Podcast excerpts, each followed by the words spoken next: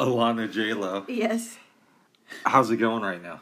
Good. Had a good breakfast. Um, was left from uh, leftovers from yesterday. What did what did we eat? We ate um, leftover burritos. So good, babe. It was really good. It was really really good. It even tasted just as good or even better the next day. I'm glad that we decided to cook it again on the stovetop or reheat Yeah, it rather. yeah, Instead uh-huh. of just putting it in your microwave. I I think that I I yes that would be that was much better actually. It would have been easier. It would have been easier, but then uh, the only problem I would have with that is the beans and the corn. I don't know if they would be able to fit in one bowl. We could have made know? that work, but I'm just worried because microwaves don't always heat all the way through. They don't. They don't, and that's that really bugs me. Although my sister has a really good microwave. Yeah, she does. Yeah, She does. it works great. Now I like the microwave I have now. The only thing is that the inside of it is narrow. I haven't really felt the inside of yours yet because you just got it earlier this I week. just got it earlier. I like it. It works. It's just that the inside is narrow, so you have to be careful about how many things you put in there. It looks really nice though. It is nice. They they really did a good job of picking uh, things that I that would be good for my place. They had, did a wonderful job actually. Yes. We had some issues setting up your bed frame, and we discussed it at one point here, so we don't have to go into all the details. No. But Yes. I was thinking on Thursday night before I came over, Mm-hmm. how could we fix it? Because there is like a hole on the inside part Mm-hmm. that doesn't look like it connects to anything. And a friend told me, because he has some experiences with the place where you got your bed frame at, Oh yeah. Uh-huh. he said that sometimes they'll mix and match parts. Yeah. So I was trying to think how to make it all come together. Mm-hmm. And then it comes to me why don't we get like uh, one of those carabiner things Mm-hmm. that they use for rock climbing? Yeah. So I think I'm going to order some of, of those when I get home. and those are strong. They are. And and you know, um, they really hold up well with harnesses, and they and they are good with weight distribution, as you said, because they they help hold people up in harnesses. And what else are they used for besides that? That's only what I've used them for. Okay, yeah, that's the only one I've used them for too. But I think that would work. I'm I really think it would work. I'm I'm excited about that. excited about it too. Yeah. Now I know that Amazon. Mm-hmm. When I looked online the other night, they had some variations on times Mm-hmm. for delivery, and part of that is due obviously to COVID 19 Mm-hmm. and other issues. So it's possible we won't have it by next weekend, but I'm almost certain we'll have it within two weeks. Nice. Well, I can I can spare another week. Uh.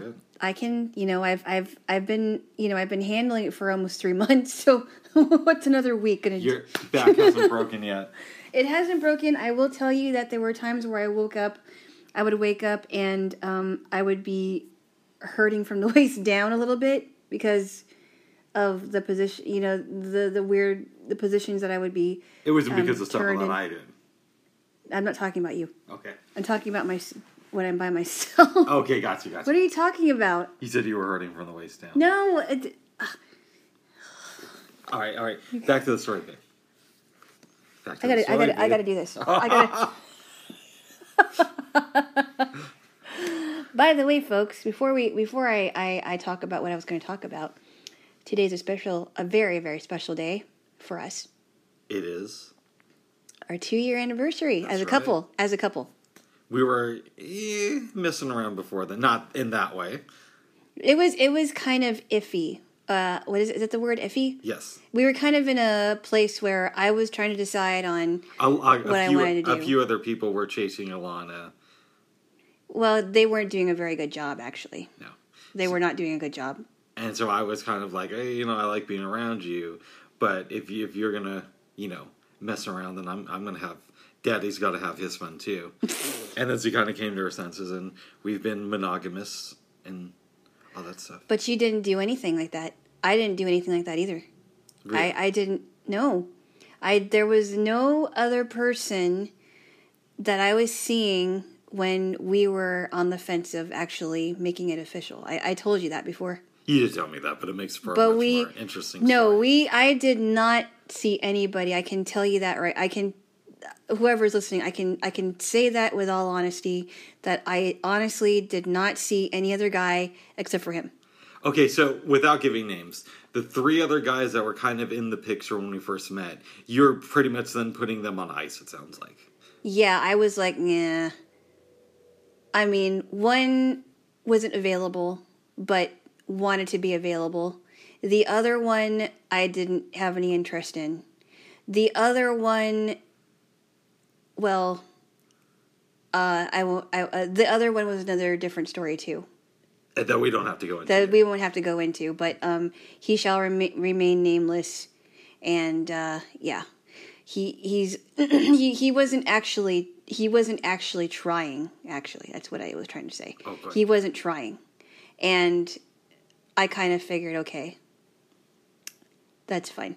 And and I and I knew, I knew that he would have been he would have liked it to happen again, but he wasn't actually trying, and I was the one that ended things. So that's so we could have made it official a few months earlier, but you were kind of like, "Oh, I don't know about this." Okay. no, no, we couldn't have.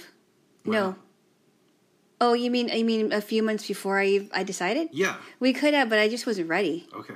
and I just wanted to, you know, I, I the the person previous, um, you know, I was I was with this person for a long time, and I wanted to make sure that I was ready.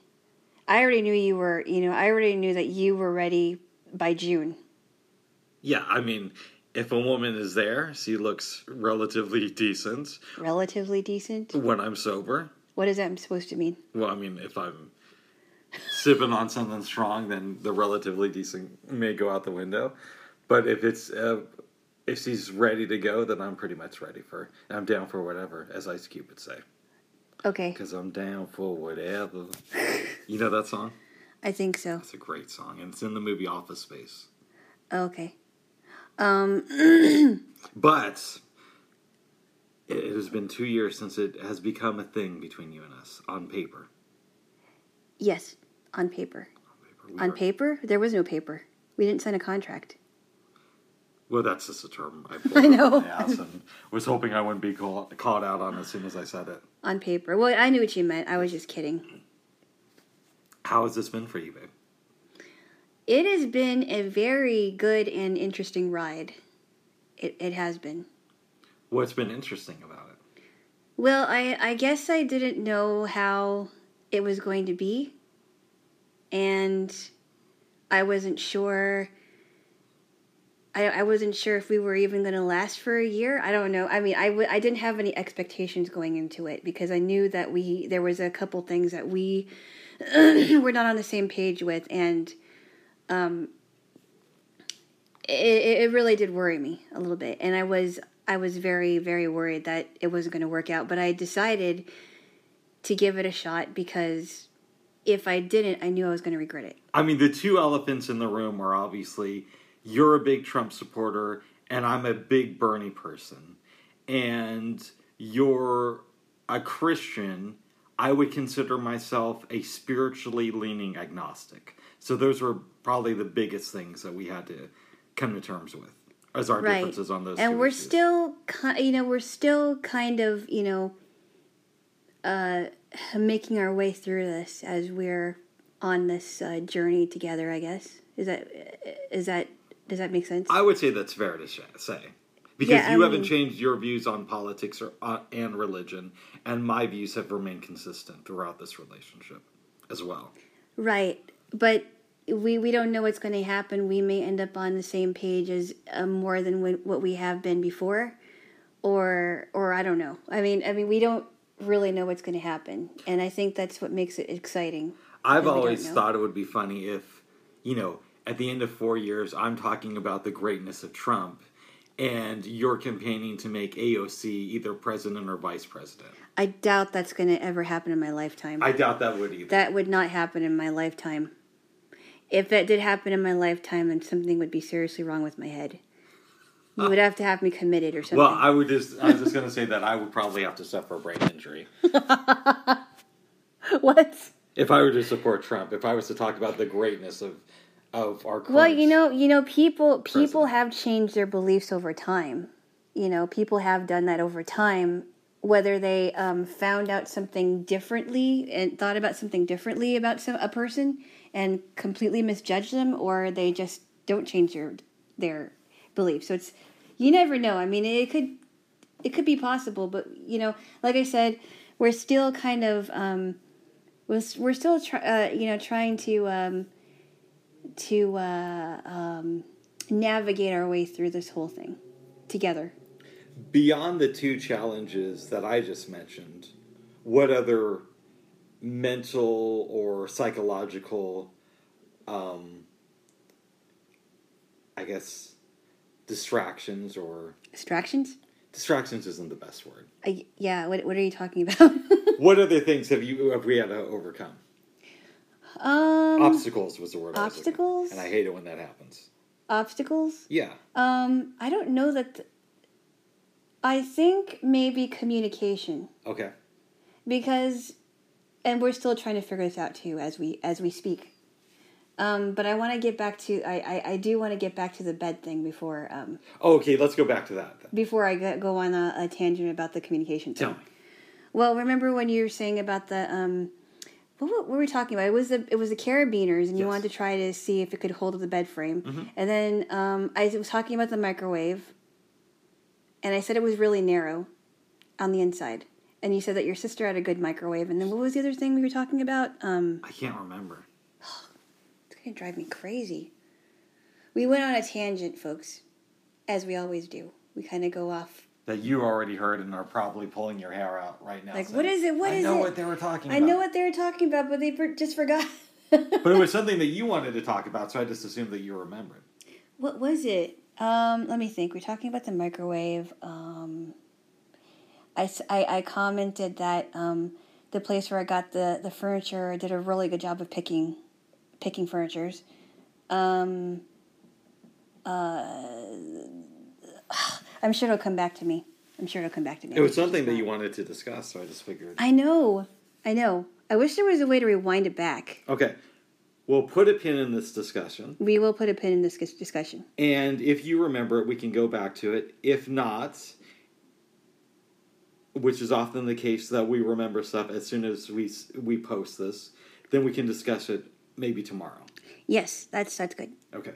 So go ahead with the communication part of our relationship. Um, the communication is where I think we're still trying to figure it out because honestly, I mean, you know, I love you. I've I've told you this before oh, go that ahead. there are times where I have felt that you wanted to give me advice, but it all it, to me it came out as nagging. and I and, and I'm probably I and that's because that's that's how to it comes across to me. Yeah. And we're still trying to figure it out. I mean, it's it's it's a work in progress for the both of us to kind of figure out each other's communication styles. As far as, you know, um I want it done I want something done one way, but you want something done another way because you think it's more efficient. Or I think it's more efficient that I do it this way. Whatever it is. Does that make sense? It does. Okay. Did I did I make you feel bad? I didn't mean to. No, because I still feel like I'm mostly correct. Yeah, that's that's the problem there. And it's just you haven't seen the light. Well, you, But you, my dear, are only human. also sometimes you get like a little bit too defensive about things. What is that saying? To err is human. That's right. Yes. So you're very you're very much part of our species, babe. Well, you you are just as much a part of the species as I am. Well, So thank y- you. But what I mean is, is that you are human, and you're not going to be right all the time. When it comes to how I do stuff. No, but I think I have a good set of experiences which help me Mm, oftentimes come up with a, a solution that is efficient. But but are you are, so so? If I'm reading correctly, are you one of those people that likes to to fix things? So uh, you know, as far as making solutions about things, I don't like to let problems linger. I understand that. I I get it. I don't either. And part part of that comes from I feel that I was guilty of doing that in the past, where I would complain about things. But you never did anything. Yeah, and I wouldn't look at my own shit and and how I was contributing to it, and that was a mistake that went on through my twenties into my early thirties. Well, do you think that's why now you're looking at other people's stuff because you didn't do that before?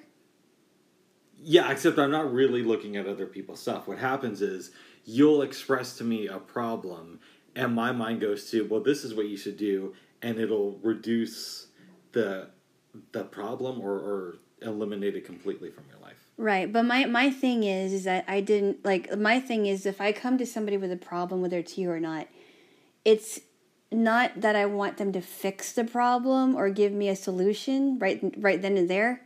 It's that I want them to listen and I'll take care of the problem whether I do it their way or not. I think this is a fundal, fundamental difference between men and women, right? It is. Because in my mind, I'm thinking that I'm showing you that I'm listening because I'm telling you the solution to the problem. Right, right, right.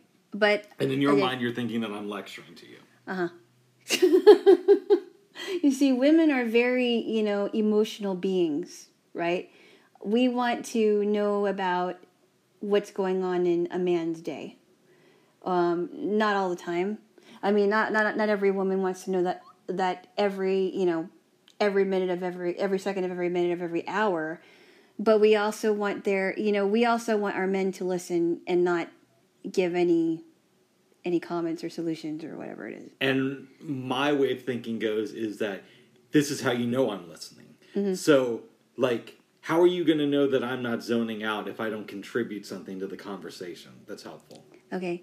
But we're still trying to figure that out together as um as now now that it has been 2 years as the 2 years are um um going on uh or or going forward rather from the 2 years.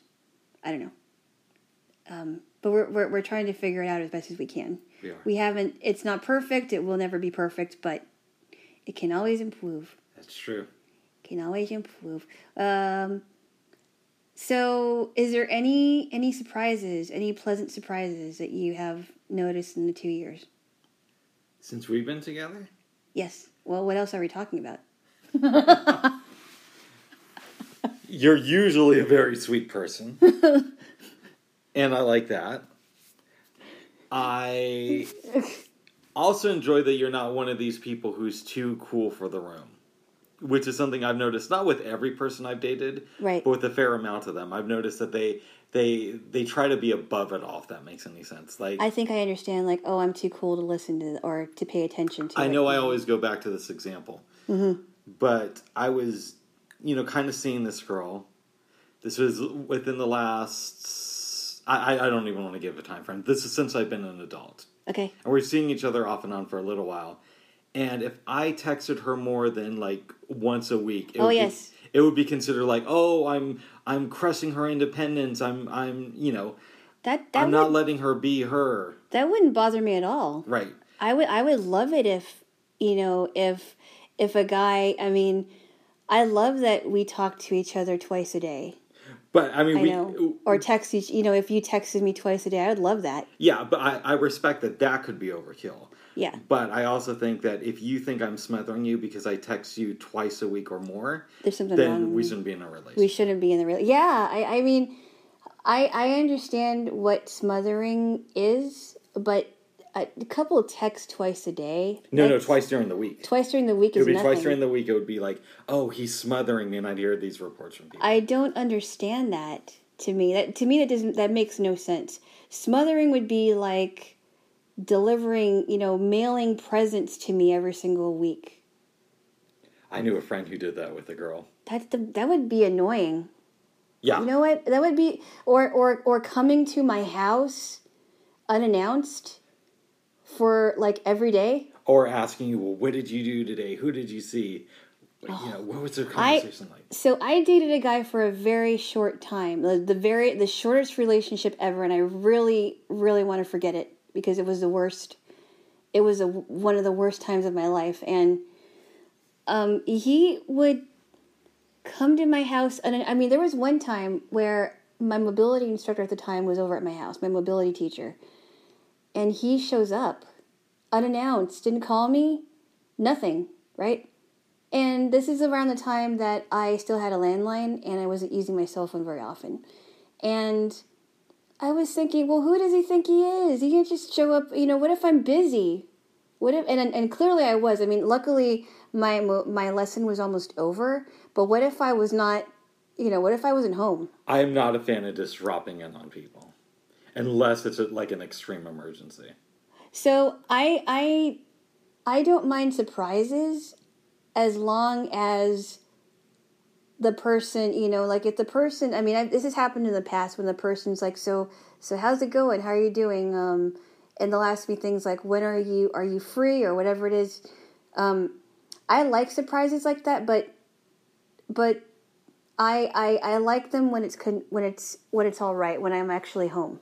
But I don't like it when, um, people like that one guy I dated would just come unannounced and just take over my house. It's just, oh, it was it was it was horrible. Another thing I liked, which we used to do, but you kind of put the kibosh on it, I is yeah when we would read a book together. Well, I, I've I've uh, I've kind of taken a break on that. I know I I need to get back to doing that, um, but I think since I've um, since I moved, it's kind of been uh, I've I've been kind of like concentrating on that and bills, and I just kind of put that on the back burner. But I'll get back to that. I have not done that with an ex girlfriend. Having said that, I'm sure some of my exes would have been open to the idea, but I just never presented that concept to them. Okay.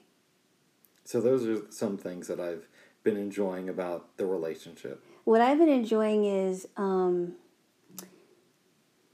getting into movies together that maybe we either both haven't seen or one of us has seen and, and, and the other one hasn't heard of, and also cooking together. That's been a lot of fun. Cooking has been really fun. I've always wanted to be with somebody that would want to cook with me in the kitchen. I love cooking. Yeah. Yeah, and I, didn't- love that didn't you always, love cooking. I didn't always love it, Yeah. which is why I think I really have taken to it. Is because when you suck at something for a really long time, and then one day you realize I'm actually pretty good at this, it encourages you to do more because you can really chart your progress. And I love that you're just as crazy about chocolate as I am and as crazy about music as I am. I don't think I've ever met anyone, I don't think I've ever dated anyone that's as crazy about chocolate as my as me. Nice. You're probably crazier about Okay. chocolate than me, Yes. which is saying a lot because I love chocolate. I, I pro- this is not going to make me look very masculine. I have a very, very, very close fr- female friend of mine Mm-hmm. who I've known for close to 15 years. And sometimes I can kind of guess, yeah, right? yeah, and sometimes he'll say, "Oh, Rick loves chocolate more than any girl I know," she hasn't talked to me yet. which is likely true that I do love it more than any woman she's ever met. well, she hasn't met me yet. That's true. I, I, uh, yeah, she hasn't met me. We should say that she lives in a different part of the country. she would be. By the way, did you mention to her that I like chocolate? I mean, I really don't like it. that she could envision me dating somebody who was not obsessed with chocolate. But she also knows my political views and was shocked when I told her that I'm dating a Trump supporter. She didn't think that would happen. No, no, no. She didn't think that would happen at all. Knowing my politics, Yeah. yeah. Because I you got to remember, I thought Obama was too conservative. But that's a, a discussion for another time. That is a discussion for another time, and you know how I feel about that. I know we disagree on that. We definitely disagree on it. But um, what else did I? Um, yeah, I just love. I love the movies. I love that you're you really like books. Um, I really feel like my artsy, creative, creative. Um, uh, I guess creative side has come out a little bit more. Um, my music side has come out a little bit more, and I've I've I've become I've begun to come out of my share my shell again with that because you know as as you know we met each other at an open mic, I remember. and I'd like to go back to that too. Um, also with writing, I'm not as passionate about writing as I am with uh, about music, but writing, um, you know, since we actually have to get back to doing that, um, we kind of put the kibosh on it for a little bit. Um, that's been coming out too, and I like that. And then also, um, it- going on walks. I like going on walks when I can. I don't always get to do that, and I don't always. I mean, um, when I when I joined the sports organization that we are a part of, I am glad that I was able to do that uh, since I met you because I used to do that when I was a kid, and I'm just so thankful that that that, that we still have an organization here where we can meet other people in the community that are other people in the blind community and do some fun activities. And you didn't even know about that organization until I told you about it. Actually, I heard about it Oh, from somebody. I did. I heard about it from a friend of mine across the river. But I didn't even think about you know, thinking that I could that there was a there was a chapter in Oregon. So and then you you uh, you told me about it in the beginning of last year. That's right. Because I've been involved with them for a while. Well, I didn't know. Actually, I didn't know about it until two years ago. Uh, almost two. Well, let's see. That would be two years ago in September. That I was involved in it. yeah, because you invited me to go to that um, that pizza place That's right. where where they had um, uh, um, like a uh, a get together with volunteers and um, and athletes. Remember that, babe? Remember when we were able to go out to pizza places and meet Yes. with people? We will. We'll be able to do that. Again. We will be able to do that again. It's not gonna. We're not. It's not gonna be like this forever. And No, but it sucks right now. It it you know it, it could be a lot worse. Believe me, it could be a lot worse. I understand that. But it also But could you be a kind lot of better. it could be a lot better, but it also could be a lot worse. I True. mean, you kind of have to think about. I mean, I I see it as I know it's bad now, but it's it's not. It's gonna pass. It's it's not gonna. We're gonna eventually we're gonna look at back on this and and see it as a distant memory. But until then, we just have to make the most of it. As you know, I am a huge movie buff. Yes, you and are. I have been pretty much my entire life.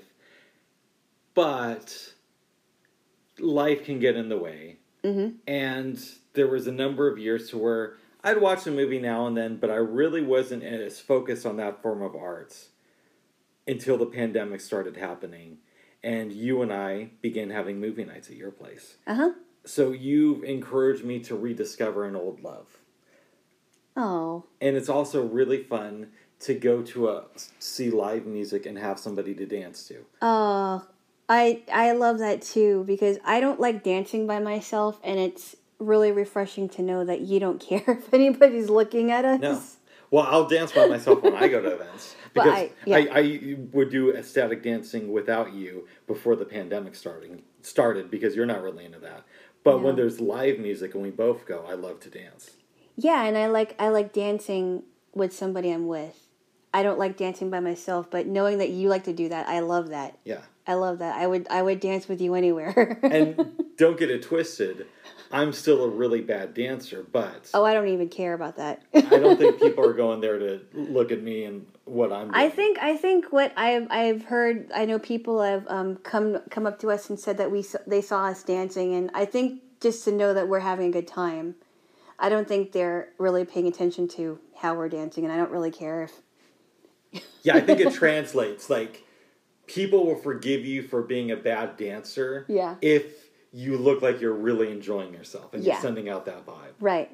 Yeah, and I and and um yeah, I remember I remember last summer in fact. Remember when we went to the I know um, where you're going with this. When we went to the free noon tunes. No, no, no. Oh, Not that. What do you're you not think I was about, I thought you were talking about the event at Pioneer Square.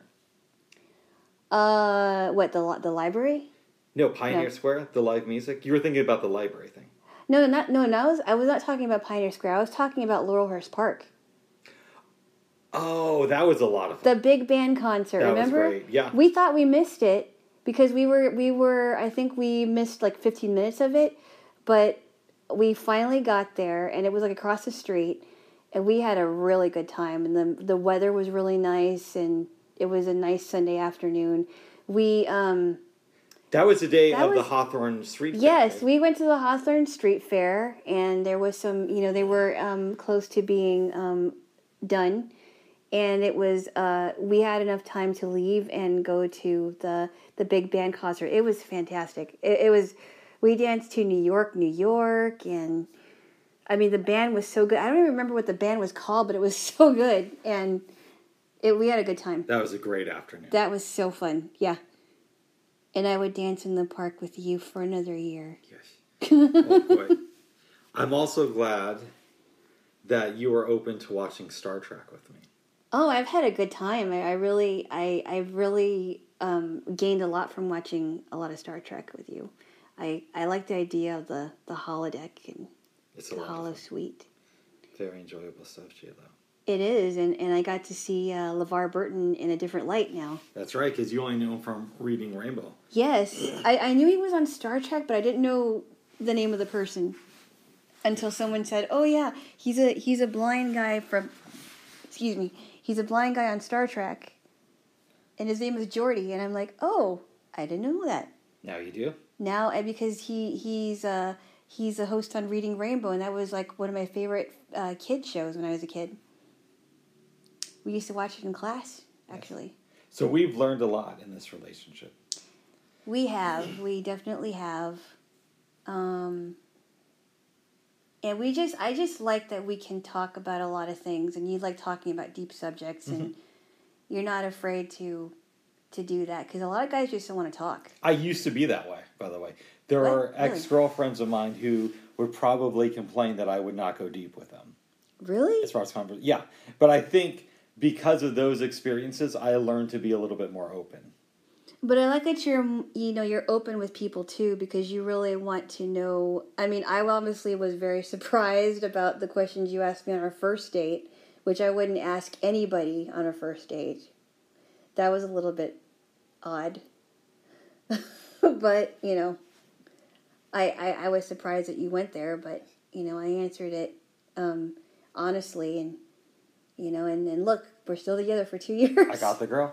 I must have done something right on that. Yes, you did. Yes, you did. Um, I will say that in the beginning of all of it, before before anything happened, um, what really got me to think about things differently with us is that you always you seem to really take a lot of um, put in a lot of effort into our dates, even if they were simple. And I really, I really thought that was um, very attractive, actually. Oh, thanks, babe. Yeah, I, I did. I mean, it, it was. It may not have been the most extravagant setting, but I like that you really. I paid attention to things like the playlist because I like to cook. I was able to cook you some meals, but I really took time to plan it out. So, like, when you came over to my place for Indian food the first time, Uh-huh. I didn't just buy pre made naan bread. I made the naan bread It was so good. and I made the curry Yes. from scratch. I didn't buy like a pre curry mix, it was building up. you know. It was. It was. It was just a build. You know that that saying, uh, um, "A way to a man's heart is through his stomach." Yes. Well, that was part of the way to my heart was through my stomach. and then when I tried that celery with hummus, Homemade hummus, we should say. Oh, it was so good. And then and then, well, that was actually before the the actually before the hummus and the celery. Then he introduced me to his kombucha, and I just thought that was really really good. Yes. And then, um, but I think the best kombucha he's made is pineapple kombucha. That was the best. The blueberry mint kombucha is top is is close to the top, but the pineapple one was like my favorite actually. I'm so glad you enjoyed it, babe. So good. Yeah. It was really good. Thank you. I mean, I think I think he, you have introduced me to different different tastes as far as kombucha is, and um, your your style of Indian cooking, and I love Indian food. So I do too. yeah, I was actually thinking next week uh, we might want to do something like a um, cauliflower masala with some brown rice, but we can talk about that later. okay. When I die, Alana, Oh, are we talking about death now? I'm telling you about when I die, not when you die. Okay. I would the two things I would want people to say about me is that I made them think, but I also made them laugh. Mm-hmm. Those are the most important things I want people to take away from me, and I hope I've done that with you. Oh yes. Oh yes. Yes. is there anything that you think that I've done as far as um, uh, is there anything else that you think I've done as far as uh, made you think and laugh? I don't know. Well, Or maybe it's something else. I really enjoy how you're you've been open to exploring the ideas that are put forward in the books that I've recommended. I like how you listen to my points of view, even though sometimes I get interrupted. But overall, you listen to me. um, I, I like that you have you go into things generally speaking with an open mind, and uh, your generosity has been something that has made me think because I have so often in life come at things with the famine mentality. Like you got to get yours, and you know, fuck the other guy. I got to get what's good for me, and and and then everybody else has got to run for their lives and Uh-huh. consider themselves. Right, right, right. But you're a very generous person in a lot of ways, and it's helped to make me rethink those ideas. What do you mean? Like when I've given you things? Yeah, Yeah. I think it's because so I, I have the hoarder mentality way. Right. So, okay. And so, um, when I was growing up, see, I grew up in a Filipino family, and I'm explaining to the viewers, and I've told you this before. But in the Filipino culture, if they are, even if they don't have a lot of food, they'll give you as much food as they can get, even if they have to go to the store. Um, they will clothe you, they will um, give you a place to stay. Uh, Filipinos are very uh, giving and generous with their um, with their the things that they have. So whenever I would go to my family's house, somebody would be cooking something because they know people are coming over. Either they're cooking something or they'll they'll give you snacks, right? They'll say, "Oh, do you want this?" You know, they'll they'll give you permission to go to the snack drawer or something. They'll um, you know they'll make you feel as comfortable as possible. That's that's what my family does, and they always encourage me to share. And so sometimes if I have things, there are times where I don't feel like sharing. Sure. But generally, I really like to share if I have stuff that I can share. You know, because that's that's the way I was brought up. That's that's the way I was raised. You know, that's that's something that's um, second nature to me.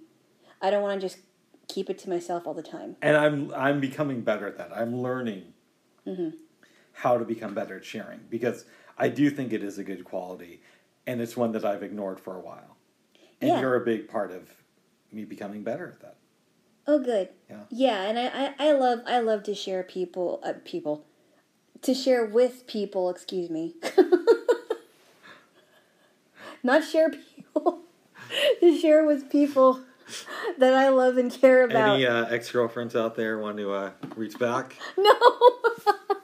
hey. Happy for Hey, hey, hey, hey, Thursday hey. night? Hey, hey, hey, hey, hey. No. No. that was just a slip of the tongue, folks. okay. Um, why don't we talk about the movies we watched? Because I really, I really would love to talk about the movies we just watched. Yes. Last night, Alana. Well, should we start with the movie I showed you? Yes, Okay. yes, absolutely. I showed Alana a film that I love that is underrated and only made $305,000 when it came out in 2002. And the film is called Pumpkin, starring the great Christina, Christina Ricci. Ricci. Yes. And I didn't even know about it until you told me about it. What were you anticipating going into the movie? I don't know what I was anticipating. Well, when you told me that she was kind of like Hillary Banks, except the white version of Hillary Banks, Yeah. I thought, okay, is she like an airhead, but she means well? Which actually was true, except you find out pretty quickly that even though she's kind of an airhead and she's kind of, you know, she's kind of spacey, she really has, um, she really has a heart. Well, I don't think that Hillary on, and I don't want to go on a Fresh Prince thing yet. I don't think Hillary is mean. She's just really into herself. That's what I mean. Okay. But that's what I mean. I mean, you, you find out quickly that she becomes less interested in herself. Yes. And I love that. Here's another thing that I noticed about Pumpkin because she's she's learning about Pumpkin and they, they come from different worlds because Pumpkin is in a wheelchair. Well, it's it's more than that. But go More than that. What, what, what, could you explain that? Okay, so the movie starts out Christina Ricci is going to her last year of college, and she's part of this sorority. the The sorority is competing for this prize, and everybody has to pick a charity. Mm-hmm. So her house chooses the I forgot what challenge the, games. The challenge games, which is where you work with athletes with disabilities. And I used to be a part of uh, games like that. Actually, nice, I did. very nice. They're a lot of fun. Okay. Uh, and Carolyn McDuffy, Yep. who is Christina Ricci's character, is assigned to work with Pumpkin Romanoff, a challenged athlete. Yep. She ends up falling in love with him. It's about the crazy adventure that leads up to the girl getting the guy. Right. So what I noticed about that movie was really interesting is that she she un, she realizes that by meeting Pumpkin and learning about Pumpkin and learning about Pumpkin's world, she sees beyond her little bubble. She is um, she's a popular sor- sorority sister who's dating um, a tennis pro, Yes. a person who is Don't say I'll never play tournament tennis. well, wait a minute, wait a minute. we'll we got to get into we'll that. there. But it, it was hilarious. Anyway, he's she's dating this really cute tennis uh, guy that is is um, doing tournament tennis. Kent. Kent, yes. Now, in the beginning, I thought Kent was possibly a nice guy because he was talking to Carolyn about the, the, the challenge games, and you know, Carolyn's like, "Oh, I had a horrible day yesterday. I couldn't I couldn't um, connect with Pumpkin," and he's like, "Well, he's just like you know, they're just like you and me. They're just different, right?" And I thought, okay, maybe this guy has an open mind, but then you learn later on that he's so into himself that he can't see beyond tournament tennis. Okay. Tournament tennis. This is an area where I think you and I disagree a little bit. What, Kent- what do you mean? Okay, Kent's life is kind of falling apart because of Carolyn. Yes. Well he, well, he blames her, He blames her for the tournament match, but but it really isn't her fault. no, it's it's not exactly her fault. But in fairness to Kent, she is a bit of a distraction. Yeah. Because she's always talking about Pumpkin. He kind of knows that something's up with them, but he doesn't. He doesn't really understand the full extent until after the tennis match. Yeah. Um, and it's it's pressure for him because one could only imagine what his family was like. So I give Kent a little bit of leeway with some stuff. Really? Yeah, especially when you see how he is at the end. Okay. But keep going. And we don't You're even we don't really know much about his family actually. we can assume that he comes from uh, rich folk. And so does she. Yes. Right. Keep, keep talking about the film. Well, I mean, then there's people in you know the sorority girl, girls don't understand what's going on with her. The guidance counselor, I thought that was a really funny scene. great. The guidance counselor does not know what's going on with her, you- and do you talk to your boyfriend about this, the one who's not retarded? I had to laugh at that one. But what I really love about Christina Ricci's character that I thought was so great is that she begins to understand Pumpkin to to where she humanizes him. She um, she understands that you know what kind of a what kind of pain could he be going through because he's lonely um, assuming he's lonely. He does have friends. He's in a wheelchair. Um, she doesn't understand at the beginning that he he likes her. Right? It's pretty obvious. oh, that that scene is great, where he's trying to say, Carolyn, Carolyn. and she eventually just goes, ah! Yeah, and she's freaking out. And then, but but the part that really got to me is when um, so there was there was a very very interesting day where she leaves Pumpkin at the beach. I love that whole thing. poor poor guy and and she comes back to the beach he's sunburnt waiting for this girl and she is in tears and she's like i just ruined everything Okay. you know We well, gotta- you, you should explain it I want to lead up to that. Mm-hmm. Carolyn hasn't fully accepted that she's in love with Pumpkin yet. no She tries setting him up with one of her friends. She well kind of a kind of her friend yeah Yes. Cece. She doesn't tell Pumpkin this. She doesn't tell Cece this. She doesn't even tell Kent this. Mm-hmm. She surprises everybody with this double date to the beach. right So they get there. Cece runs off because she's not as open about the mentally challenged. bit of an ableist, but who isn't these days? Right. Kent runs after Cece. Carolyn runs after the both of them. And they drive back to the sor- sorority house And they and she drops off Kent. He, she tells Kent to get out. Yes.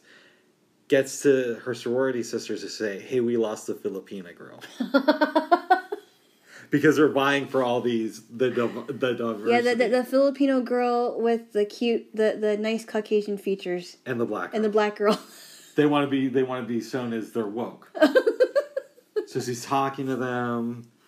She's hearing about, you know, how she screwed up, and then the bell, bell rings, and she's like, oh my god, I forgot him.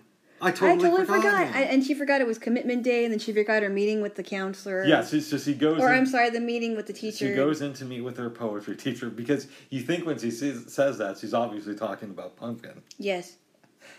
She meets with the poetry teacher. They're talking about the stuff, and she reads "Ode to Pasadena." Yeah, and and he basically tells her you have to write from your you have to write from your soul. You have to write you have to write about pain and things like that. Um, Then she realizes that she has to go. She starts running, and he says, "Where are you going?" She's like, "I forgot something." He says to I- her, well, that was the count. Wait, wait, was that the, "Yes, the yeah. the counselor. The counselor, No, yeah. no, no. The the poetry teacher. Yes, yes. Like, where are you going? Like, I forgot something on the beach.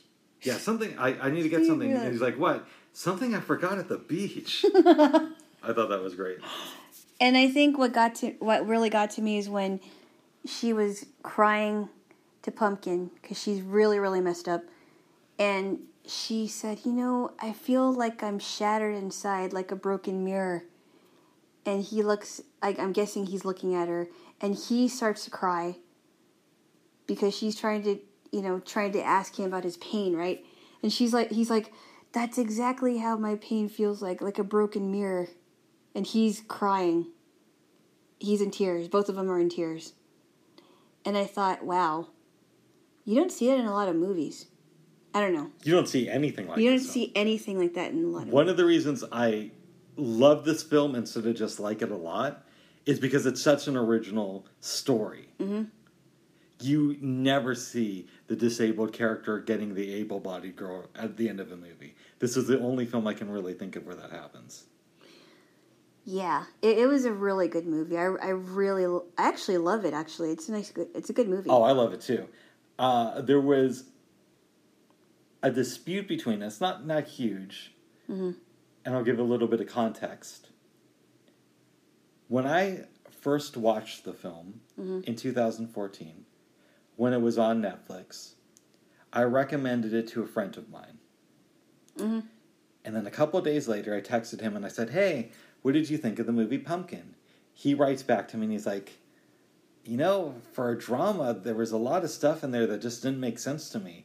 I had to explain to him that it was a comedy, that the actors just played like it was a drama. It was a comedy that see that was played off as a drama. Yes. And I I don't think it has I- any real dramatic moments in it. Really? No. Not even the time when um when uh, uh clearly Kent is angry at Carolyn because she leaves, right? Yes. And and he and then he makes fun of Pumpkin and she smacks him in the face. I thought that was great.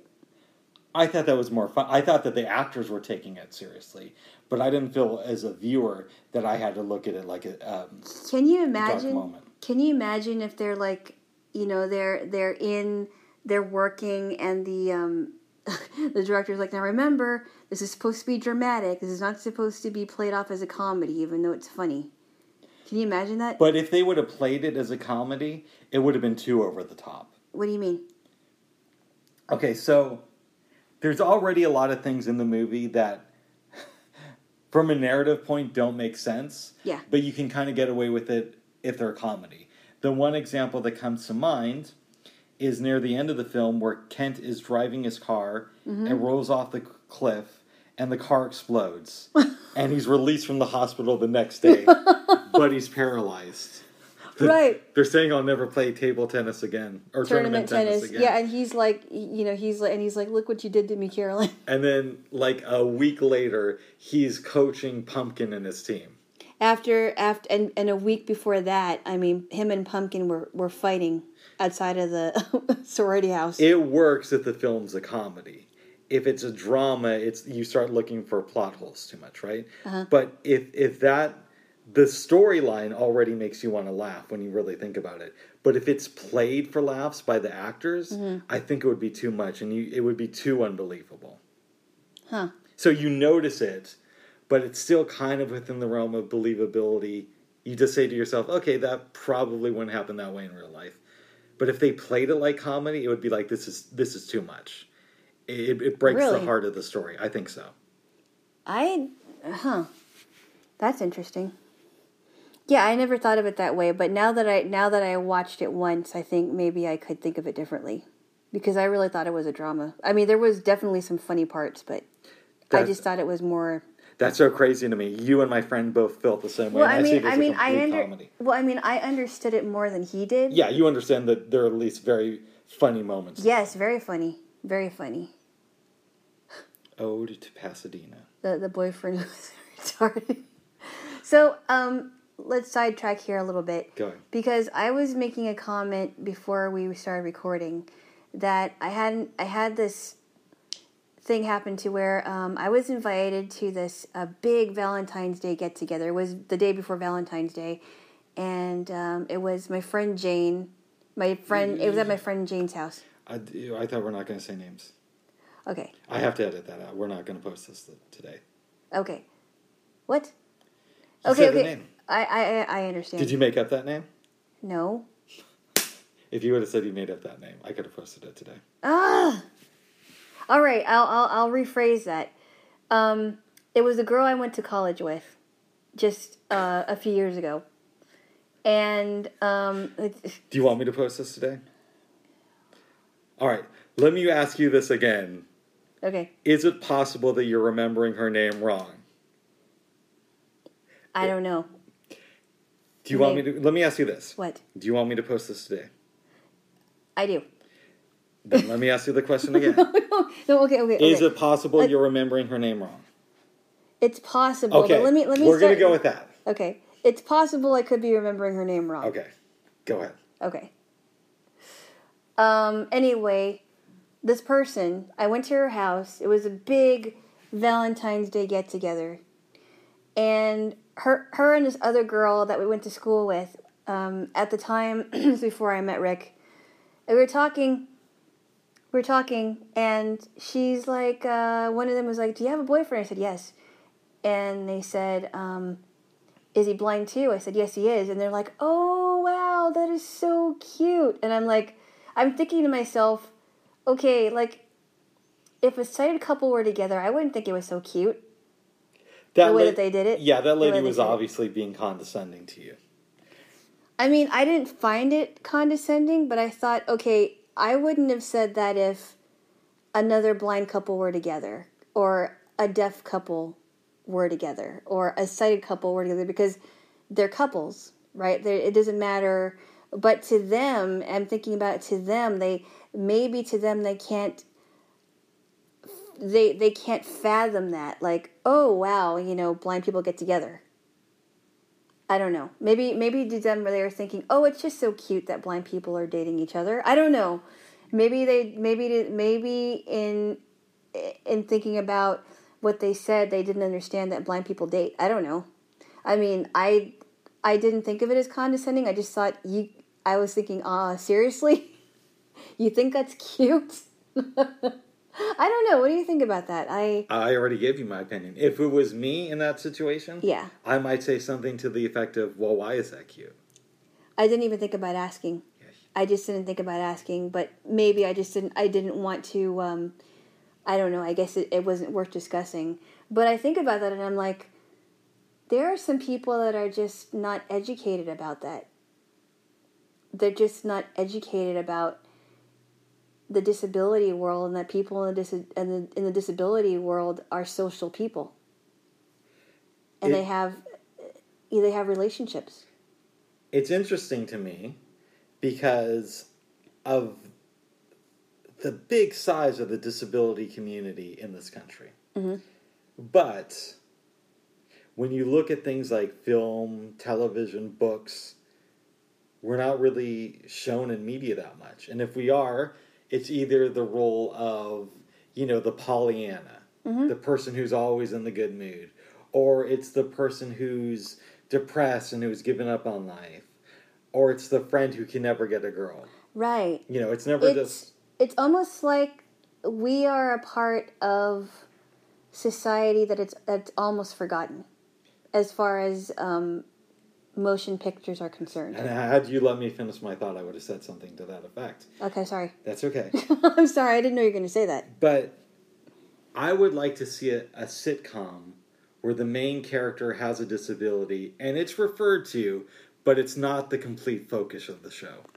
Right, and I think that you know, have you noticed? Have you noticed that when a person has an encounter with somebody that's either blind or deaf or somebody that's in a wheelchair, they automatically focus on that like it's the main focus of the conversation and they ask questions. Of course, I've noticed that. And I kind of, uh, it's so hard for me to say, excuse me, but could you please not focus on the fact that I'm a blind person because there are other things to talk about. And I, and I, I should, I feel like in some ways I should do that because it ends up being the main focus. Like, I remember being on buses where the driver would say, Oh, you've really come a long way, you know. I came all the way from my refrigerator. Yeah, I came all the way from my refrigerator off of um, you know, outside of the outside of my house just to get onto the bus, right? Yeah.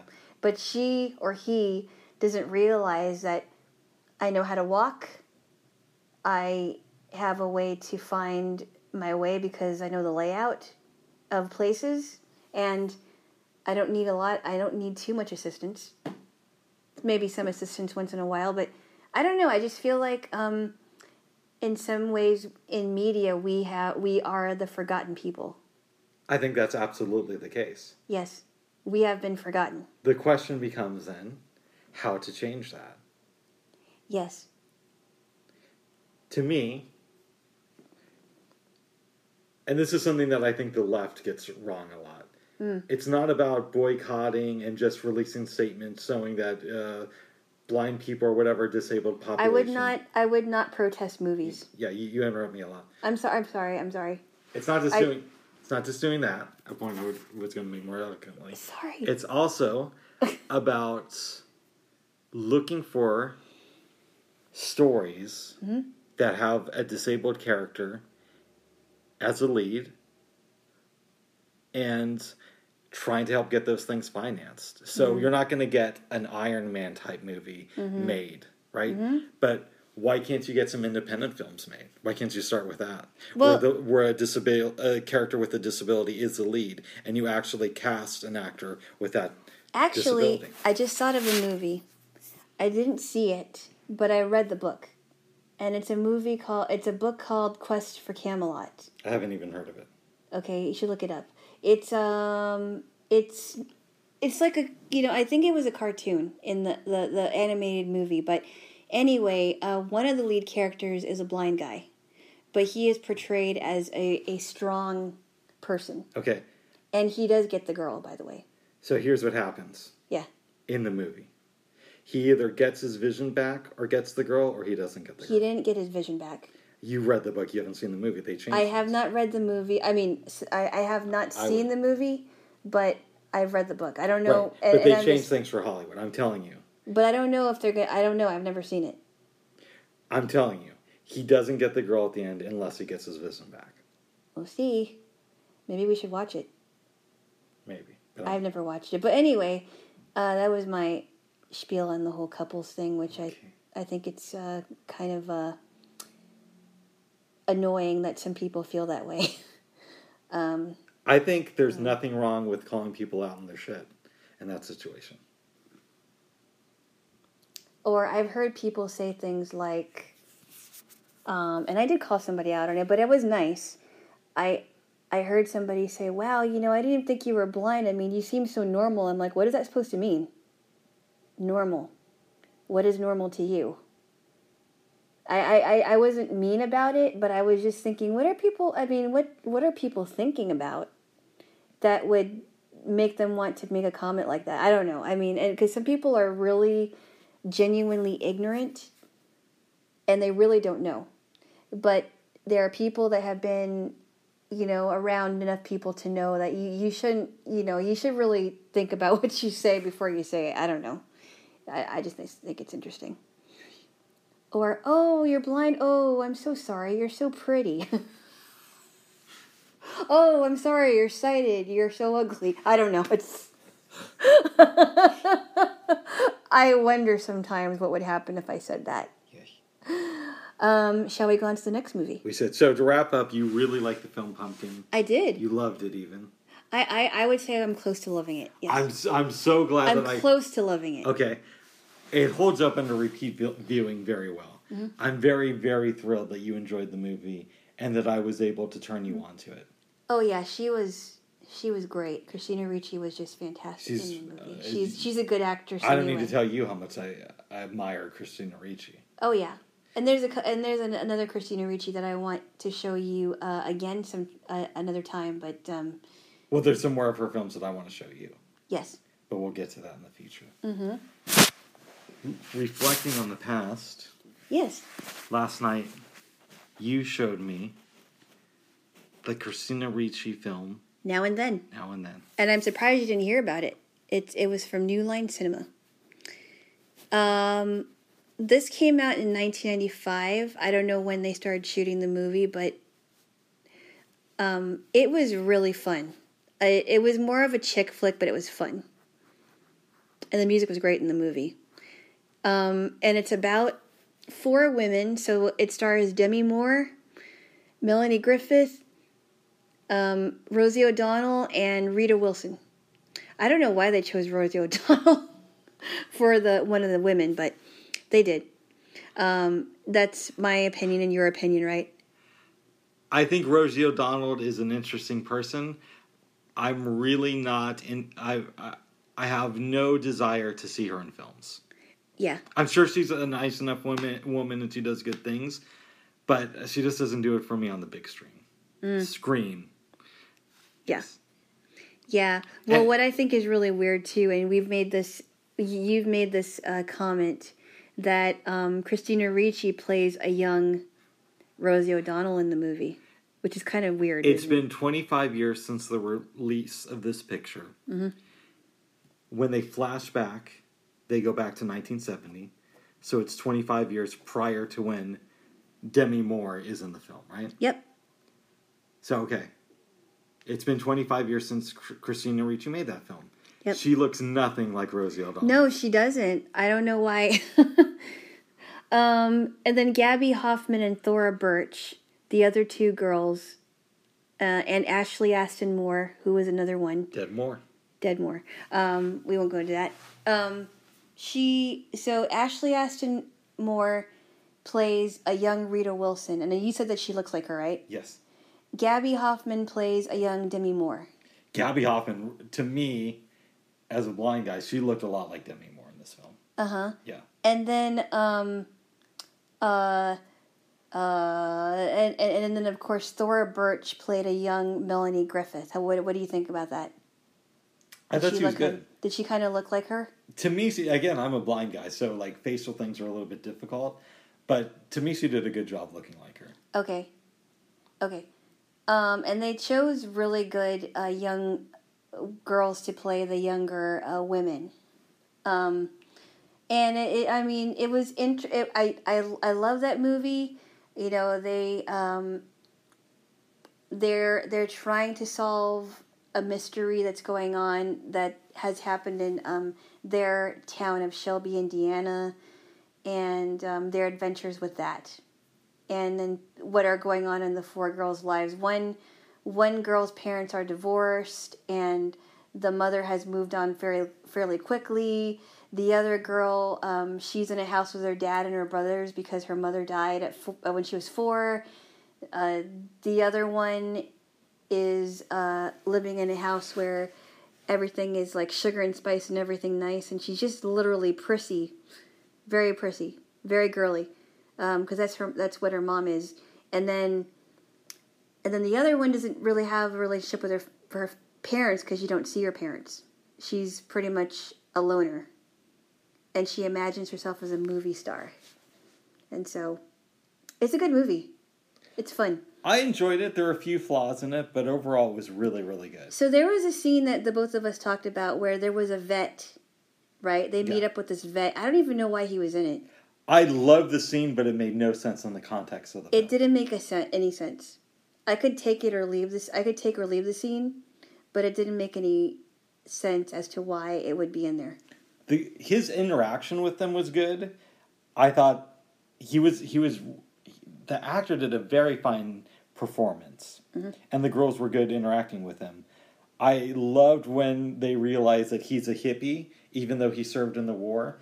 And one of them says, "You know, my mom says that uh, something about you guys are all deadbeats," and he says something to the effect of, "I'm going to tell you something that I wish somebody would have told me when I was your age." don't always trust what your parents say. And your parents are not always right. Your parents are not always right. yeah, and and they're not. Oh, okay. Anyway, I'm not gonna. I'm not gonna comment Having, on that. having said that, Mm-hmm. I think it would have been uh, better coming from uh, Crazy Pete, Right. who is the father of the boy that they're investigating. Yes, and we don't find that out until we don't find that out until towards the end of the movie. Let's traverse a little bit. Yes. You talked about a mystery.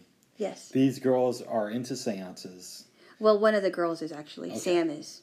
but the, the others participate. The others participate. Yes. They go to the cemetery and they try to bring back this boy who was killed 25 years earlier. Yes. 1945. They go about this mission to research his death. Mhm.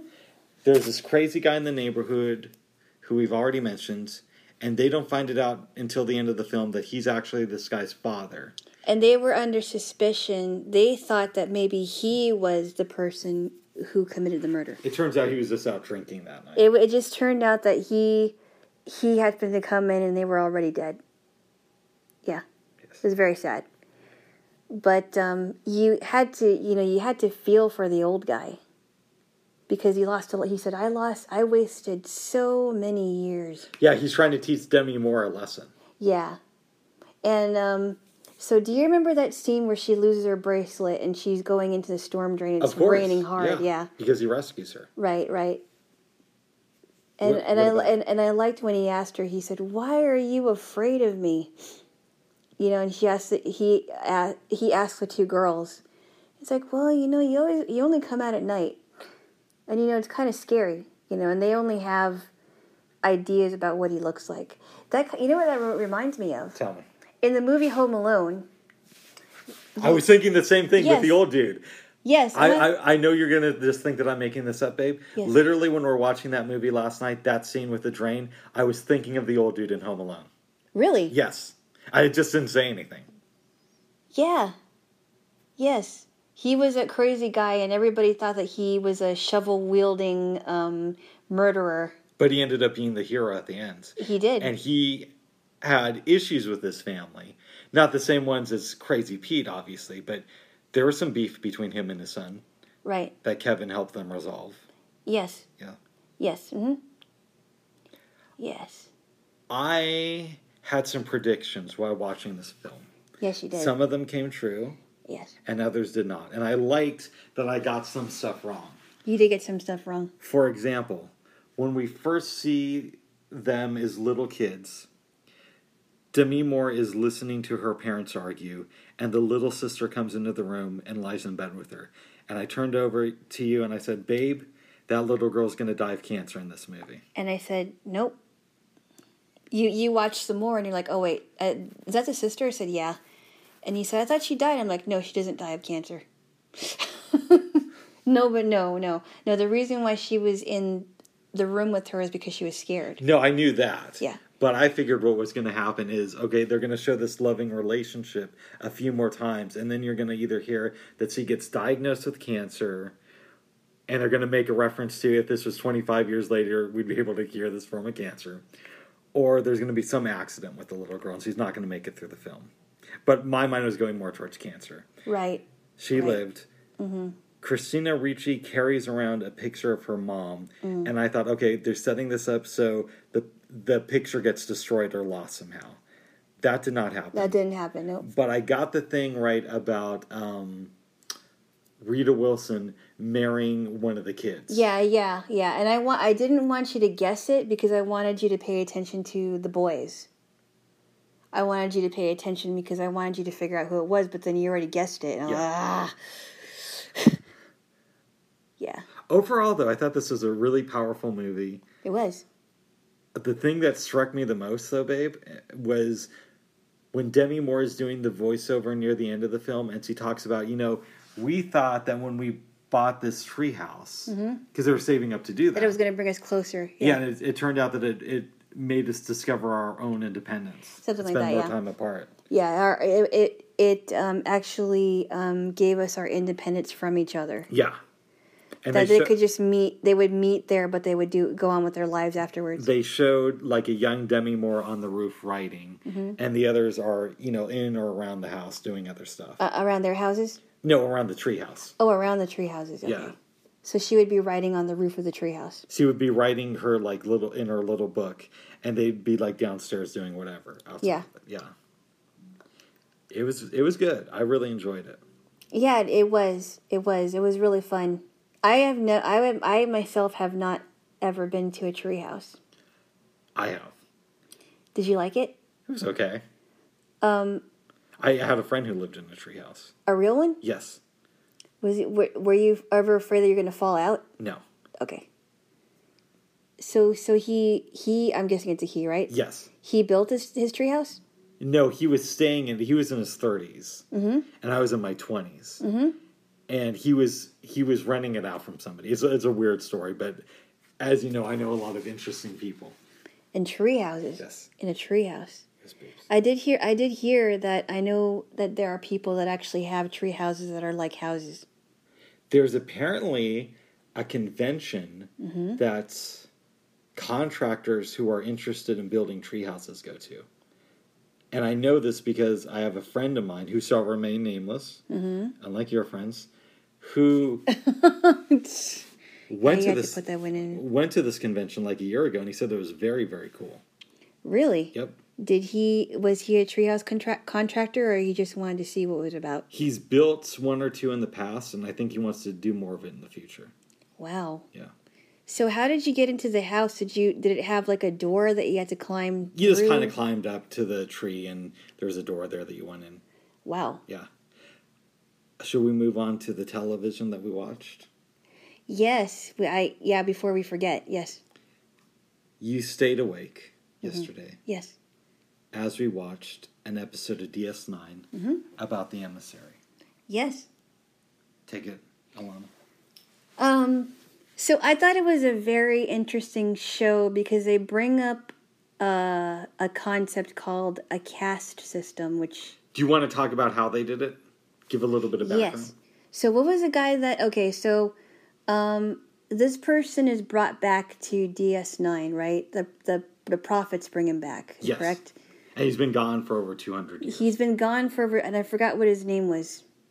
I don't remember, but it's it, I'm bad with, with Jordan Lane. But so he he um, realizes he realizes at the time that he should become the new emissary.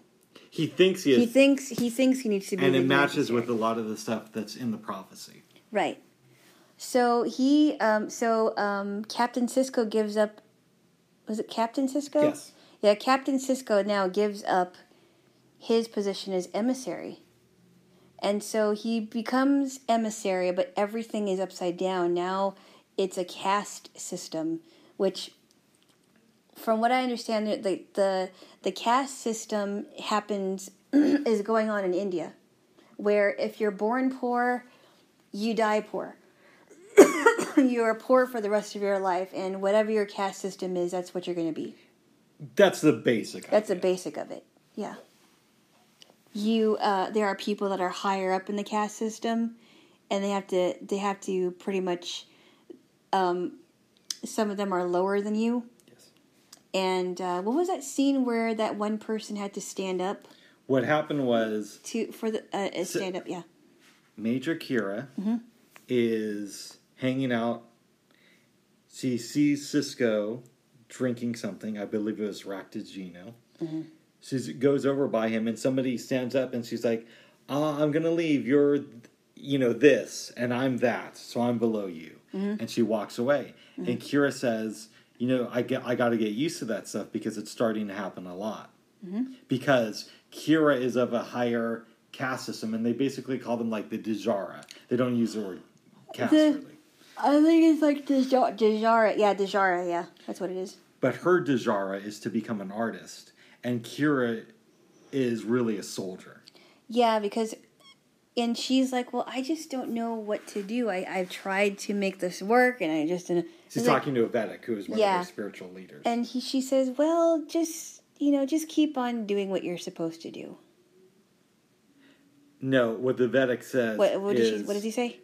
you know, you got to have faith. You got to put yourself into it. And she says, Yeah. "But I stayed up all night." And he Yeah. looks at her and replies, "Yes, but you're still wearing that uniform, Yeah. the uniform of the Bajoran army, Right, right, right, right, right. and right. you're really meant to be an artist." yeah. Later on, that Vedek ends up killing somebody for Oh, not being yeah. of the right Dej- Right. Right, exactly. Exactly. Just just one uh one random person. It was a person who It worked a, it was a person who yeah, that's right. at the yeah. temple, rather. Yeah, and he he killed him. Yeah. What did you think of the episode and how it dealt with religion? At the end of it, Sisko becomes emissary again, and we find out why the man was sent into the future. Yeah, I think it was really interesting because um he had to see he had to see what this guy was doing as emissary to appreciate how he operates when he when he how he operated when he was the emissary because the way that he would run things he wouldn't run things that way and he was appreciating what what he saw um, or appreciating his position after he saw what that other guy did. Does that make sense? If I could paraphrase, Go ahead. Sisko was always uncomfortable with being the emissary. Yes, he would do some ceremonies, but it wasn't his jam. Yeah. He wanted just to focus on being a Starfleet officer. He sees this new guy come in and how he's messing shit up and realizes, wait a second, I was doing a much better job than this guy. And so when the prophets give him the gift of being the emissary again, he can really appreciate it this time around. Mm-hmm. Would you agree with my assessment of what you said? That's pretty much what I said. Yes. or maybe maybe a little bit more. Yeah. How do you feel about the, the way this episode deals with religion and religious leaders? So, like, the Bajorans are so quick to go back to their D'jarras. Mm-hmm. And at one point, there's this conversation between Kira and Odo when they're going to listen to the new emissary speak. Right. And she says something to the effect of, I can't wait to see our emissary speak. Mm-hmm. To which Odo says, But just a couple of days ago, you were convinced that Sisko was the emissary. Right. And she says, Yeah. And he says to her in response, But they can't both be true. So what's is it? Was he or wasn't he ever the emissary? right. Right. Right. Right. So it kind of talks a lot about being brainwashed and, and following a, a cult mentality. Mm-hmm, mm-hmm. What did you think of that stuff? Uh, see, I didn't even think about that until you mentioned it. I thought it was. A, you're right. The Bajorans are very quick to to do that. To to um, what did you say about their D'jarras? They're very quick to go back to the To go back to their D'jarras. just because this guy Right. who's claiming to be the emissary says it's how it, it kind of reminds me of how you know when we talked about cult leaders and cults and everything um how people and i can and i'm saying this because i've never been i've never actually been in a well i don't know i don't i don't believe that i've ever ever been in a cult per se or gotten sucked up in a cult but there are people that you would what would you say that were more easily influenced than others? Lemmings? They're like lemmings yes. So they would just hear um, you know hear something that sounds good and they would just go with it right? You know how the the cult mentality is I do. where you know uh, somebody sounds so charismatic they'll just they'll just go with it and they'll follow whatever he or she says and it kind of reminds me of that in some ways but she you know she was quick to do that, not giving it any thought. What I like about Major Kira is it shows somebody's duality. Mm-hmm. She's very into fighting for things, mm-hmm. but there are these subtle ways to where she can be very manipulative, very manipulated, rather. Manipulated, yeah. By things like saying this person is a new emissary and he says you should do this. Mm-hmm. She's, I love her because she is a spiritual person. She has flaws in that area, but yet she's a total badass when it comes to fighting people. Something like that, yeah. Yes. So I thought this was a really powerful episode. Mm-hmm. Mm-hmm. Did you have anything you want, else you wanted to say about it? Uh, no, I don't. Let's move on to rules of engagement. Yeah, that was pretty heavy. that was very heavy. Do you want to go into it, babe? Well, so I thought it was really interesting you- about you can give some background too. yes. So it basically, um, Worf is brought to trial for murder because he shot at a Klingon ship. Correct? Yes. A Klingon ship that that was decloaked. It was decloaking at the time. It was decloaking at the time. Yes. and it was carrying civilians. But what I found that was really interesting during the trial process was how, shall I say, barbaric the Klingons are when it when it comes to murder. Yeah. I guess I it's weird for me somebody who's been a Trek fan since the early 90s to keep remembering that you have not had that experience. So I've so you know more about Yeah, I've known that they've been barbaric since back in the day. They're Yeah. they're way into their barbarianism. Yes. But keep going. Um, and and their idea of murdering somebody is different than a human's idea of you know they don't care if they're he, if they're women, children, men, boys. You know it doesn't matter.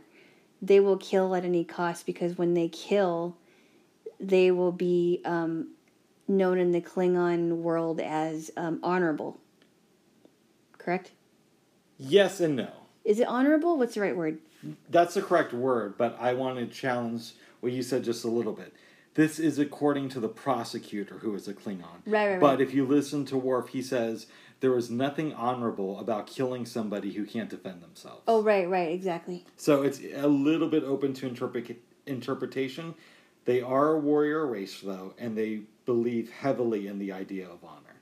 But what was interesting too is a Klingon uh, prosecutor is like, well, you're not really Klingon in, Klingon in your heart. You're human in your heart because, um, and he goes, how did you feel about those children that were killed? And he said, I grieve for them. He he actually grieves for the children that were killed in in that um, shooting, and and the Klingon prosecutor did not understand that. No, it's not that he didn't understand, understand that. it. He was trying to make a case because he Right. wanted to win Worf and Right. get the Federation caught up in this situation. I like the part where the side plot where um, Quark and Bashir were going back to what how you know how um, you know doing a flashback of what you know their idea of Worf in the um, when they saw Worf in in Quark's bar, right? I wouldn't qu- quite call that a side plot. Was it a side plot? No, Quark is remembering it and Bashir is in the memory. Right, right, right. Yeah. I thought it was really funny. My favorite part, though, was at the very end of the episode. Worf gets off because we find out that the Klingons kind of fake the record Mm-hmm. of the people who are on board. And then Sisko goes in and basically yells at him. Yep. But then the the thing that gets me is the thing at the very end where there's a celebration and everybody wants to have a good time and Sisko's telling Worf that and Worf says to him, "I do not feel like going today." Yeah. And Sisko explains, "Listen, dude, part of the job of being captain is you got to learn to smile and keep everybody's morale up, even when it's the last thing you want to do." To me, that is so telling It is about who Sisko is Yep. and what it takes to run right. a crew. And then he basically said, uh, "Once you become a captain, you wish you would have taken up botany Yeah. because it's a hard job." But somebody's got to do it. That's right. And Sisko is the man. Yes. Sisko is the man. So we can agree that those were both good episodes. It was, but I also want to. I also want to segue into the Fresh Prince. That's what I was gonna do, babe. You got to give me a chance. Yes, You I know. you I'm I'm ahead of you Yes. today. You know, it's like I'll be saying something and you'll be saying, "But what about this point?" I was, I was gonna get to that point. Okay, so the, okay, I want you to go into this. I'm sorry. That's okay, babe. Fresh Prince of Bel Air. We watched an episode. Yes, we did. Go ahead. You take the floor. The floor. Um, it was the episode where uh, Vivian is gone to her sisters, and Viv is gone to the sisters. Uh, there's Phil, um, Uncle Phil, Will, Carlton, Ashley, and Hillary. And it was a show about Will and Carlton not paying rent, right? And it was this whole thing about, well, you have to pay rent if you want to live in this house and and Will and Carlton have this pool party, and you go. You explain more. Okay. Uncle Phil comes out and he says, I want these people off of my property. And he walks off. Uh-huh. The next day, Will and Carlton get subpoenaed to go to court because Uncle Phil is suing them for rent. He tells his judge friend, Listen, I'm only doing this because I want to teach them a lesson. They're probably not going to come. Yeah. And they come in suit and ties. Yes. And I thought it was a really funny trial. I really like the flashbacks that they both did where they Yes. altered the history. You know, Yes. Uncle Phil in his flashback, he's all timid, and Will and Carlton are just like all up in his grill. Yes, yes. And they're not even they're not even taking into consideration um, that you know that this is Uncle Phil's property. Yeah, and in Will's uh, flashback, Uncle Phil is just this complete ogre. And and there was and there was like this um, classical guitar player. Yeah. Oh, give me that book of hymns while you're going to throw on more clothes. That's what he says to this yes, girl that he's trying yes, with. yes. I've seen this episode before. I really like this one though. It was funny. Yeah. It was really funny. now, um, what were you going to say about um, the relationship between Will and Uncle Phil? Okay, here's my question. Yeah. and it's not specifically to do with this episode. It's more with the characters in general. Mm-hmm. So, Janet Hubert leaves the sho- show, Mm-hmm. the original and best Aunt Viv, Yes. and she's replaced. Yes. yes. But my question is for you: Let's say instead of getting another actress to play her, they would have had her leave Uncle Phil or die off. Mm-hmm. Do you think that Will would have remained close to Uncle Phil? if if uh, Aunt Vivian uh, uh, died off, Well, let's let's eliminate that. Let's say that she leaves Uncle Phil, okay. and it's not for any spousal abuse. It's not because he's cheating. She just like runs off with the pool boy or something. Okay. Would Uncle Phil and Will still remain close? I don't know. I have no idea. See, I have a, a definite answer, which is going to surprise you. You think they would have? Yes, because he's lived in Uncle Phil's house for three years, Uh-huh. and Uncle Phil has become attached to him. Like a father to him. Yeah, and, but he sees a little bit of himself in Will Mm-hmm. because when Philip was coming up, he was kind of rebellious. he was. you know, he was a bit of the outsider. He played that role. He, He did, he's yeah. worn that suit before. Yeah, yeah. And as much as he loves Carlton, Mm-hmm. Carlton is the establishment. You are right because you know he wants to be so much like his dad, right? Yes. Carlton wants to be so much like his dad, but he's trying too hard. And Will isn't, but he still needs guidance. Right, exactly. So I think that they still, it, it changes a little bit, but I think that they ultimately remain in contact. And Uncle Phil wants to be a strong mentor to Will. That's interesting. Yes. Well, what about the girls though, Ashley and Hillary? Those are his daughters, so of course they're going to stay in contact with their dad. No, I know that, but do you think that that Nikki, Ashley, and Hillary would still be um, close to Uncle Phil or or their dad rather? Yeah, they're his daughters. No, I know and that. he he pays the bills. Of course, they're going to be close. and Nikki's too busy aging fast to know what's going on. Here we go again. Here we go again. So yeah, I think they all stay in contact with Uncle Phil. That's really interesting that you came up with that Mm-hmm. um, scenario. Thank you. Yeah. I'm sure that the lady who played the new Aunt Vivian was a nice lady, but it just didn't jive well. No. They just didn't jive well together. It- just she was she may have been a nice mother figure, but it just I mean it just wasn't working. I agree. I just didn't like it. I'm glad that they didn't, you know, get new Ashleys and new Wills and What would have been funny though is if they had a new Aunt Viv for every season going forward. that would be hilarious. That would be funny. Would you would that would be really really funny. Yes. And and and towards the end of it they have like an older Aunt Viv. Yeah, so it's like a running gag in the show. Who's gonna play Aunt Viv this year? That would be funny. That would be even that would make me watch the show like that would that would make me still watch the show. That would that would be hilarious. It would be. But you know what would be funny? Tell me. If they if they changed the new if they changed they could either change Uncle Phil or Aunt Viv. Maybe Aunt Viv would be better. Aunt Viv would be better. And then towards the end of it she's like old. Yes. Like like You literally just said that. I know. I did. Keep going. You know what I mean? Yes. I just repeated myself. You seem a little antsy. Uh, we might want to consider wrapping this up. Do I seem antsy? You do. I don't know You why. like you need to watch some more DS9, okay?